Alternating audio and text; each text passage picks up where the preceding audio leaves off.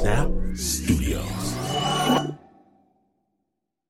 This episode is brought to you by Progressive Insurance. Whether you love true crime or comedy, celebrity interviews or news, you call the shots on what's in your podcast queue, and guess what? Now you can call them on your auto insurance too with the Name Your Price tool from Progressive. It works just the way it sounds. You tell Progressive how much you want to pay for car insurance, and they'll show you coverage options that fit your budget. Get your quote today at progressive.com to join the over 28 million drivers who trust Progressive. Progressive Casualty Insurance Company and affiliates, price and coverage match limited by state law.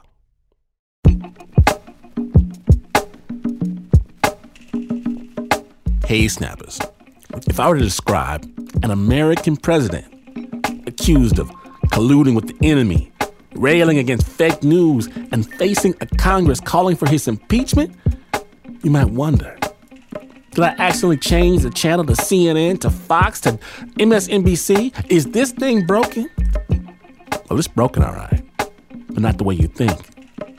Today, through the marvel of unimaginable technology, we turn your listening device into a time machine. Because, snappers, we're going back. Way back. You feel it? Back to 1865, to April 15th, 1865 where the 16th President of the United States, Abraham Lincoln, has succumbed to an assassin's bullet. And when that tower of a man falls, America changes forever. Most of us, we don't know the story of what comes next. The struggle for power, the struggle to unite a country, the struggle to save an American way of life, and what to do with millions of formerly enslaved people, Snappers, one of my favorite new podcasts, 1865, tells this story. A story of what happened after John Wilkes Booth pulled his trigger. The eyes of Secretary of War Edwin M. Stanton, Lincoln's right hand man. Some days ago, I retired very late. I could not have been long in bed when I fell into a slumber, for I was weary. I soon began to dream. Before me rested a corpse, wrapped in funeral vestments. Around it were stationed guards, and there was a throng of people, some gazing mournfully upon the corpse, whose face was covered, others weeping pitifully. Who is dead in the White House? I demanded of one of the soldiers. The president was his answer. He was killed by an assassin. Then came a loud burst of grief from the crowd, which awoke me from my dream. I slept no more that night. Abraham Lincoln, April 11, 1865.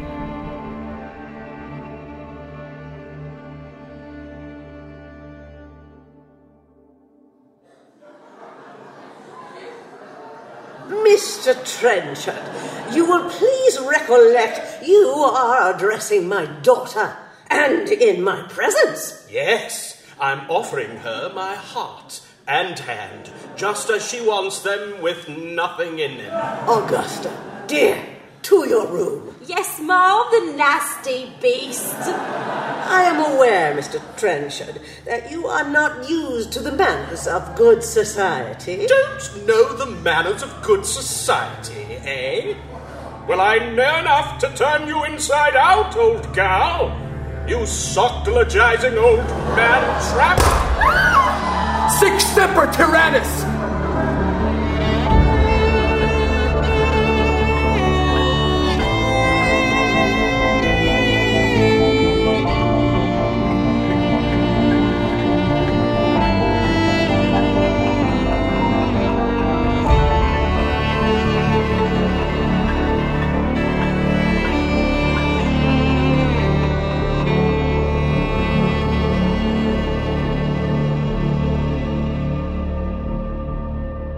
Eighteen sixty-five.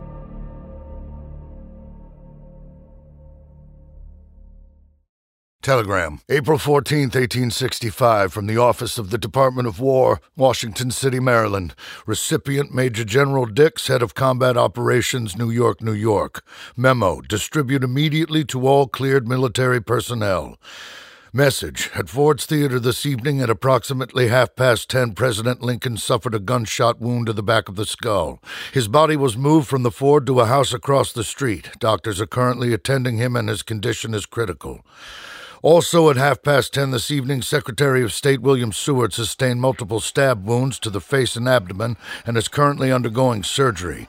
The whereabouts of the assassins are currently unknown. Sincerely. Secretary Stanton. Major Eckert, get these people off the streets now. The crowd is growing by the minute, sir. Many of them are armed. Our men are struggling to keep them at bay. Our men have weapons too, do they not? Of course, Then sir. they should use them. On the crowd, sir? No, no, on the cr- oh, for God's sake, if they refuse to disperse voluntarily, fire warning shots into the air. Yes, sir. Whoever these assassins are, I don't want them to be able to blend in with the crowd. So for God's sake, make certain they clear those streets. You heard him, Captain. On the double. Yes, sir. I ordered your things moved here from the War Department. I've prepared an office for you in the parlor. Mr. Welles is waiting for you there. I'll be with him in a minute. Where is the First Lady? She refuses to leave the President's side. Would you like to see him, sir? No, no, no, not now. Send for Robert Lincoln. Have him escort the First Lady back to the White House. It's done, sir. Our men are trying to locate him, sir. They'll bring him here straight away. How is Secretary Seward? How do you think? Will he survive? I've just come from Seward's house. The doctor's do- doing everything. Are you all right? I'm fine. Would you like a moment? I said I'm fine. Where's the vice president? Marsh McPhail's men are with him now, standing guard outside his hotel room. Sir, there's something you should know. We believe he may have been a target as well. Johnson? Multiple witnesses confirm. There was a suspicious man outside his hotel asking for the vice president. When? Half past ten. Same time as the attacks on Lincoln and Seward. Do we have this man in custody? No, sir. He disappeared. They say he got spooked and ran off into the night. Oh, For God's sake. What are your orders, sir? Send this telegram immediately. We need to put the generals on alert. The telegraph lines are down, sir. The wires must have shorted. How long have they been out? Just before half past ten. Ah, they didn't short, Major. They were cut. Move all military personnel to the perimeter of the city. The rebels could be advancing on the capital as we speak. Send riders in all directions and put all forts on alert. If the rebels are coming, I want to be ready. And get the telegraph up and running right away. Yes, sir. Major, wait. Did you speak to the vice president tonight? For a moment. How drunk is he? He's not well. Whatever happens, do not let the vice president leave his residence. As far as I'm concerned, till we secure the streets, his hotel room is the White House. And Major, Yes, sir. which way is the parlor?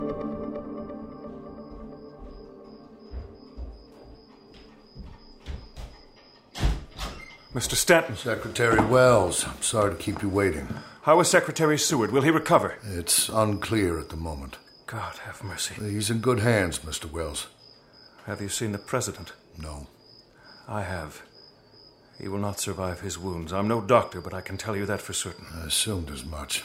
What was he thinking, going to a theater of all places? I believe he thought it would do the people some good to see him out in public. He had no business being in a place like that. Yes, well, I spoke to him just this morning. We, we were arguing about something, I don't even remember what, and I. I stormed out in a huff. Mr. Secretary. The thought of that being his last memory of me is unbearable. Mr. Secretary, there is much to be done. Of course, of course. Have we captured the man yet? The men, you mean? I'm hearing Booth's the lone gunman. It's impossible he acted alone. Secretary Seward and President Lincoln were attacked at the exact same time. God in heaven. There was a third target as well For God's sake, who? Vice President Johnson. I believe this was an attempted coup, Mr. Welles. A coup? The president and vice president dead. The process of electing a new president can only be set in motion by the Secretary of State. Seward. Yes. Who was stabbed upwards of a dozen times and left for dead. If these attacks had all succeeded, under current law, what happens? I have no earthly idea. No one does. The president, vice president, secretary of state dead. There is no constitutional protocol for electing a new president. I believe this was a coup designed to upend the executive branch and throw us into crisis. And who, in your estimation, is responsible for this supposed coup? Jefferson Davis. Jefferson Davis is many things, Mr. Stanton, but a cold blooded murderer is not one of them. Mr. Welles, the best way to uncover the truth is to find John Wilkes Booth and his conspirators as quickly as we can. Agreed. What can the Navy do to help? I need boats to patrol the Potomac, as many as you can spare. If Booth and his compatriots escape the city, they'll try to cross the river and flee to Virginia. We need to cut them off at the pass. Whatever you need from the Navy, it's yours. The same goes for me. I am at your disposal, Mr. Stanton. Gideon, Yes? I know I've been a thorn in your side in the past. A sword is closer to the mark. Yes. Well, thank you uh, For Mr. Lincoln. for Mr. Lincoln.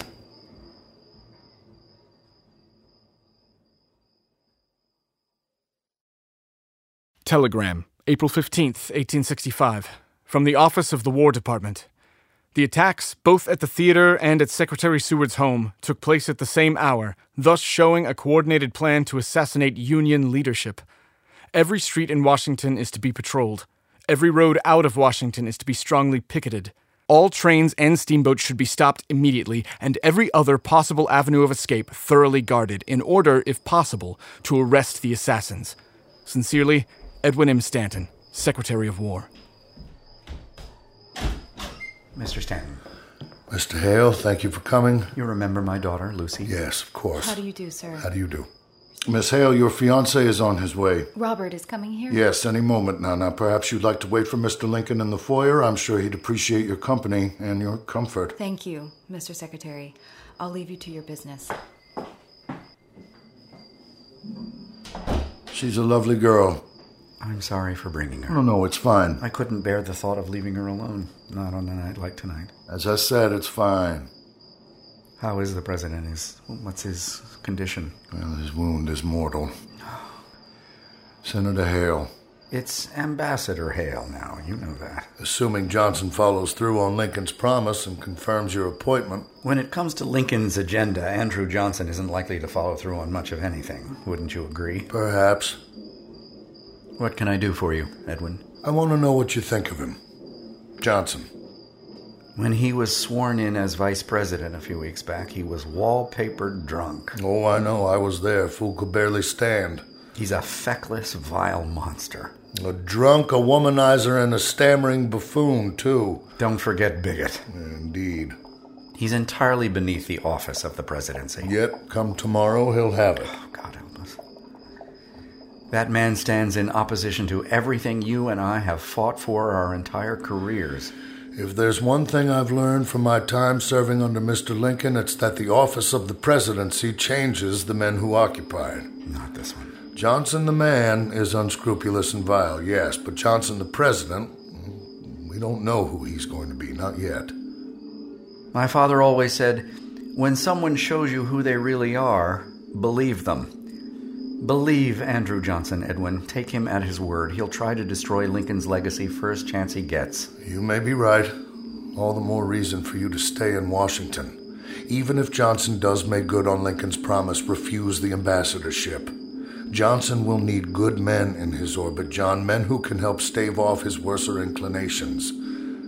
So will I. I need you here for the fight to come, not kept away in the Spanish embassy. The people voted me out of the Senate, Edwin. I have no power. You have influence. You have more sway over the Republicans than anyone. Where you go, the party will follow. And where will I be leading them? When I was a boy, I swore an oath to my father an eternal hostility to slavery and bigotry. I'm going to make good on that promise. I'm going to preserve Lincoln's legacy. But I can't do it alone. I need you and the rest of the Republicans standing with me, lockstep in solidarity. Consider it done. Thank you, John. What about you? What about me? You'll have to offer Johnson your resignation. Along with the rest of the cabinet, yes. And if he accepts? Much good you'll do the president's legacy deprived of your office. I suppose I'll have to do with Johnson what I did with Mr. Lincoln. Make myself indispensable. Hmm. Easier said than done. Why do you say that? Johnson despises you. The feeling is mutual. Mr. Secretary. Marshal McPhail, why aren't you with Mr. Johnson? That's actually why I'm here, sir. The Vice President is missing. He's missing! My men believe he escaped through the bedroom window moments ago. I ordered him to remain at his hotel, and I ordered your men to keep him there, Marshal. I've launched a citywide search, sir. Find him, Marshal. I will not have this country waking up without a president. Snappers, it is not over. Lincoln's been shot, and Andrew Johnson is missing. When Snap Judgment continues, stay tuned.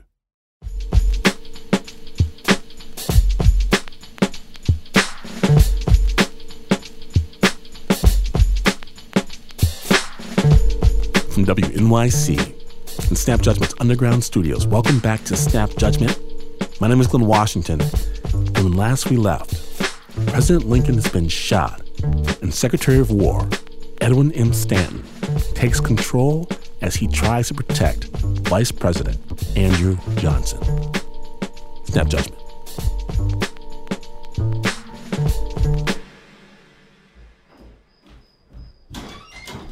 Secretary Stanton? Yes, Marshal? We've located the Vice President. Oh, where is he? Here, sir. What do you mean here? He's in the foyer demanding to see you. Ah, it's insufferable. We found him wandering through the streets alone. Yes, stone drunk, I presume. My men ordered him to return to his hotel, but he refused. Well, that's hardly surprising. I am distressed, Stanton. Mr. Vice President. Your men kicked in my door and held me as a prisoner in my own hotel room. They were only following orders, sir. They told me to sit down and shut up. Was that a part of your orders?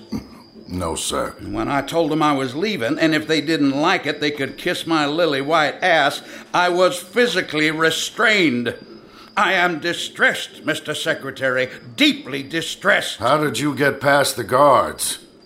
Bathroom window shimmied down a drain pipe and scurried off a dark alley like some used up lady of the night. They were only trying to keep you safe, sir, as I instructed them to do. Please, for your own safety, return to your hotel. No, no, no. Not till someone tells me what in the hell is going on round here. There was an attempt made tonight on the President, Secretary Seward, and as we have recently learned, sir, you. Me? I have reason to believe we're under attack. Under attack? Yes, sir. As such, it's imperative we keep you safe. You must allow my men to escort you back to your hotel. The South has already surrendered. Robert E. Lee has surrendered. General Johnston, the ranking Confederate commander, refuses to accept unconditional surrender. He has more troops under his command than Lee and the rest of the Southern generals combined. Johnston is taking the fight to General Sherman as we speak. We are still at war, sir. President Lincoln had a difficult time understanding that concept, which is why he is grasping for life just on the other side of that wall. Do not be a fool. Don't you get your back up at me, Stanton. I won't abide being called a fool by you or any other man. Sir? What? what? Booth's fled the city. He passed the Navy Yard Bridge checkpoint. Booth? How long ago? Moments after the attack. Christ, he could be halfway to Virginia by now. Send every rider we have and hunt him down. They're already in pursuit, sir. Booth, the actor? He's involved in this mess? Yes, sir. He shot President Lincoln. No, no, that can't be right. Booth is. He's what, sir? Uh, Mr. Secretary, perhaps you're right. Uh, perhaps, in the interest of my safety, I should return to my hotel. Excuse me, gentlemen. Did you see that? You mentioned Booth. He turned white as a ghost. Shall I have Marshal McPhail escort him back to his hotel? No, no, not yet. Mr. Hale is right. I'll have to offer Johnson my resignation. If Lincoln passes. Eckert, he was shot in the back of the head from point blank range. There is no if. When I lay my head on the guillotine, I'd prefer Johnson didn't drop the blade. Man like that has secrets, Major. I need to know what they are. If I find dirt on Johnson, I can use it to keep my position. Search his hotel room. He's the vice president, sir. We'll then be discreet.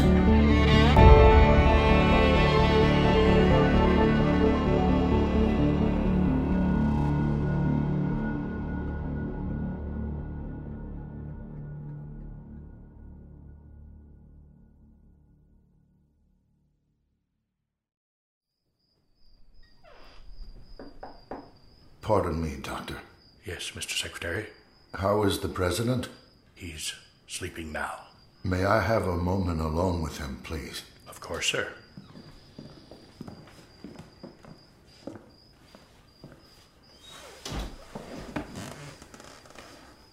Well, you've looked better, that's for certain. You ask too much of me, do you know that? Too much of me, too much of your people, too much of yourself. Were you truly simple minded enough to believe your charm would deliver you from this? That somehow you were immune because you couldn't see the immeasurable ways in which you were despised? Did you really believe you could stifle their hatred with your insufferable jokes and your whimsical anecdotes? Sir, no one's laughing now. Not me, not the First Lady, not your political enemies. I imagine even they will fly the banner of your greatness now. Well done. Or is this what you always wanted? To seal with death what you could never achieve in life? The great unifier, the hero of the Union, the martyred symbol of the change nobody asked for the change most of them were too foolish to realize they needed. Only I don't want to carry you to your grave, and I don't want to put you in the earth now because I fear I cannot do this without you, you goddamn fool. Secretary Stanton? Yes. We need to talk, sir. Another time, Major. No, sir, right now. What is it? A note we recovered from Johnson's hotel. What does it say? It's best you see for yourself. The note was placed in the wrong mailbox. Marshal MacPhail's men overlooked it. Mr. Vice President, don't wish to disturb you. Are you at home? J. Wilkes Booth. The note was hand delivered this evening, just hours before the assassination. I see. What do you think, sir? Well, I think this letter means one of two things, Major. One, Booth and his compatriots were trying to ascertain whether or not Johnson was home. So they could execute their plan. Exactly. Or? Or. Andrew Johnson is complicit in the murder of Abraham Lincoln.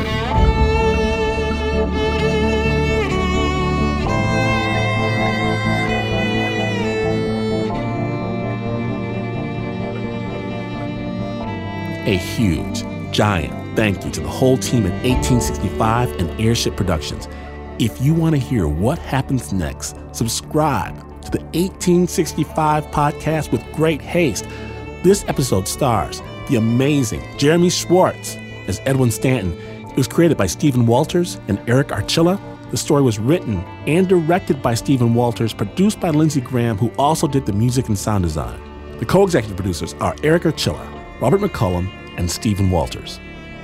To find out more about 1865 the podcast or 1865 the year and the real history behind it, go to 1865podcast.com. It's about that time, and I understand where you're coming from. Glenn, we need more snap storytelling. Yes, I know this, and I've got the solution right here. Hours of snap to get you through. It's all there in the Snap Judgment podcast. Subscribe right now at snapjudgment.org. And this, this is not the news. No way is this the news. In fact, if you whisper a promise in someone's ear and have them whisper a promise in the next person's ear, and so on and so on around the circle, and when the last person promises, they will forever be a toad on an auxiliary hose, you would still not be as far away from the news as this is. But this is WNYC. From